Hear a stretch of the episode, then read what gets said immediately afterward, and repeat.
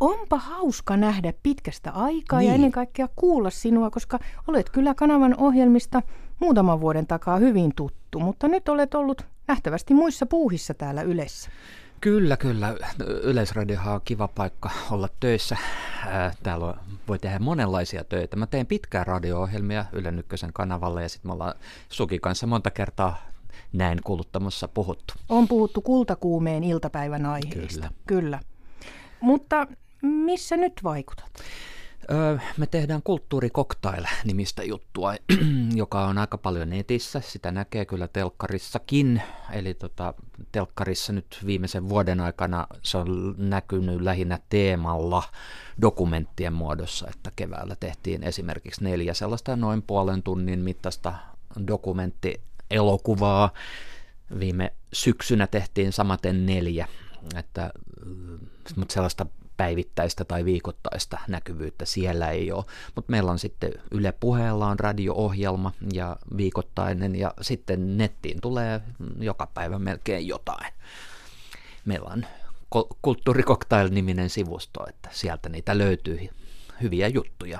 Joo, mielestäni. miten tämän löytää tämän kulttuurikoktaili, jos nyt joku heti haluaa No etsiytyä? Googleen vaan Yle ja Kulttuurikoktail esimerkiksi, niin Kyllä. sieltä löytyy niitä Mä paljon. löysin sinut Jonni niin, että kirjoitin vaan, menin jollekin satunnaiselle Ylen sivulle ja kirjoitin sinne hakukenttään Jonni Roos. Ja sieltä löytyi ensimmäisen Oho. kulttuurikoktail, että Niin. sitäkin kautta pääsee. Niin kyllä. Keinoja on netissä monia.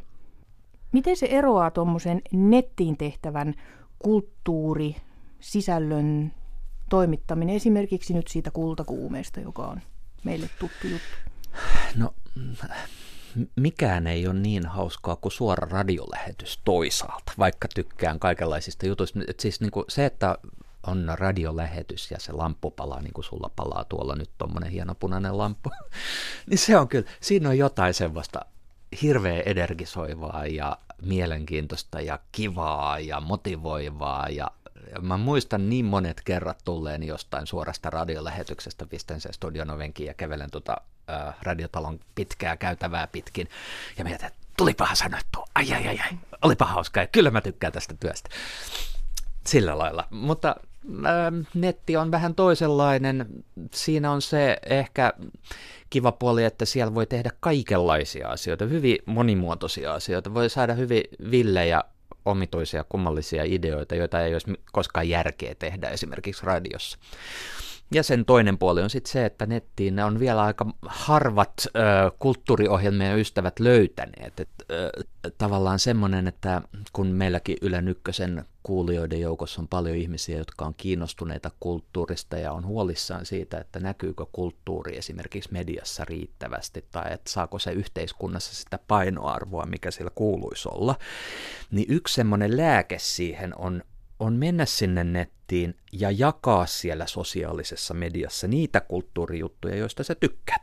Eli se pelkkä tykkääminen ei niinku tavallaan auta sitä juttua hirveästi leviämään, mutta se, että sä jaat sen niinku omalle sivulle tai jonkun kaverin sivulle jonkun kulttuurijutun, mistä sä tykkäät, niin se auttaa sitä kulttuurijuttua saamaan uusia lukijoita ja näkymään enemmän, ja silloin sillä on niinku enemmän yhteiskunnallista vaikuttavuutta.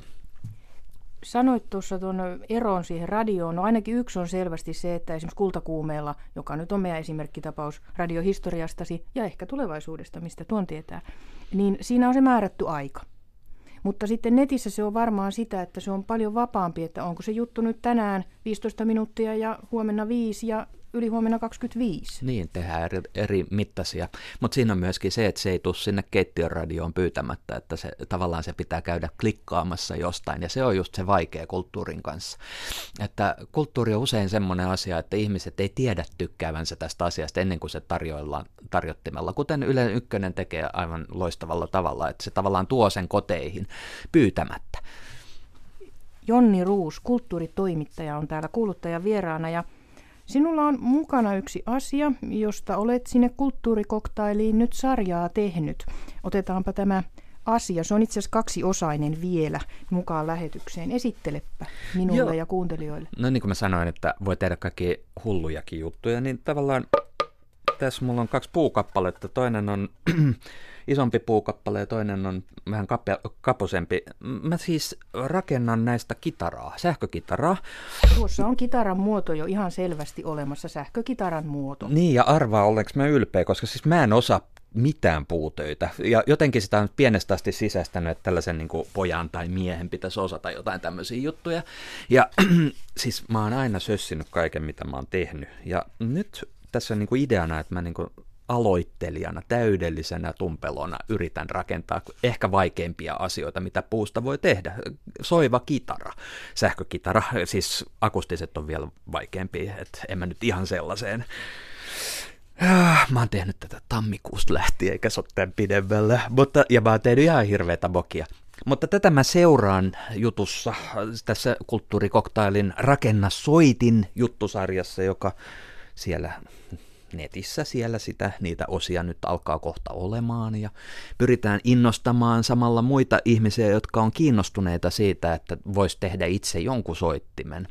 Niin tähän voi osallistua lähettämällä someen kuvia sitten Oletko sellaisella saanut? hashtagillä, että rakenna soitin 2017. Joo, siellä on ihan siis, niin kuin, mitä mä nyt sanoisin, sata määrin ihmiset tekee, kitaroita varsinkin tekee tuolla pitkin Suomea pienissä autotalleissa ja pajoissa ja äh, eteisessä, ja mä teen kuistilla tuolla meillä kotona. Ja Ihana juttu. Kuinka kauan arvelet, että tuossa nyt vielä menee? No tässä on semmoinen niin ikävä deadline tulossa, että siis mä oon luvannut itselleni tehdä tämän tammikuun loppuun mennessä valmiiksi, ja tammikuun lopussa olisi se tarkoitus myöskin koota näitä ihmisiä, jotka tekee tämmöisiä tänne jonnekin yleen vähän katsomaan, että mitä hän ollaan saatu aikaiseksi. Mutta mulla tulee kyllä kiire No jos olet tammikuusta aloittanut ja tuo on tuossa vaiheessa, niin siinä täytyy nyt sitten panna niin sanotusti monoa toisen eteen. Tai sulla on oletettavasti hyviä auttajia tässä ammattilaisia. On, mä käynyt kysymässä ihan siis Suomen parhaiden asiantuntijoiden pakeilla. kysynyt, että nyt kun mä oon sössinyt näin tämän kaulan, niin mitäs nyt tehtäisiin? Ja just sain kuulla, että aloita alusta, että ei tule enää muu auta. Etkö aio aloittaa alusta? Ei, kun tämä on se uusi jo. Mä oon Aha, jo aloittanut selvä kerran. juttu. Ei, kaksi. Eli rakenna soitin kirjoittamalla mihin tahansa Ylen sivulle löytyy linkki sitten tähän Jonni Ruusin sarjaan. Niitä on monta juttua siellä. Kyllä. Blogia ja videoa ja vaikka mitä. No sitten kun sä saat tuon kitaran valmiiksi, niin mitä sinä sillä soit?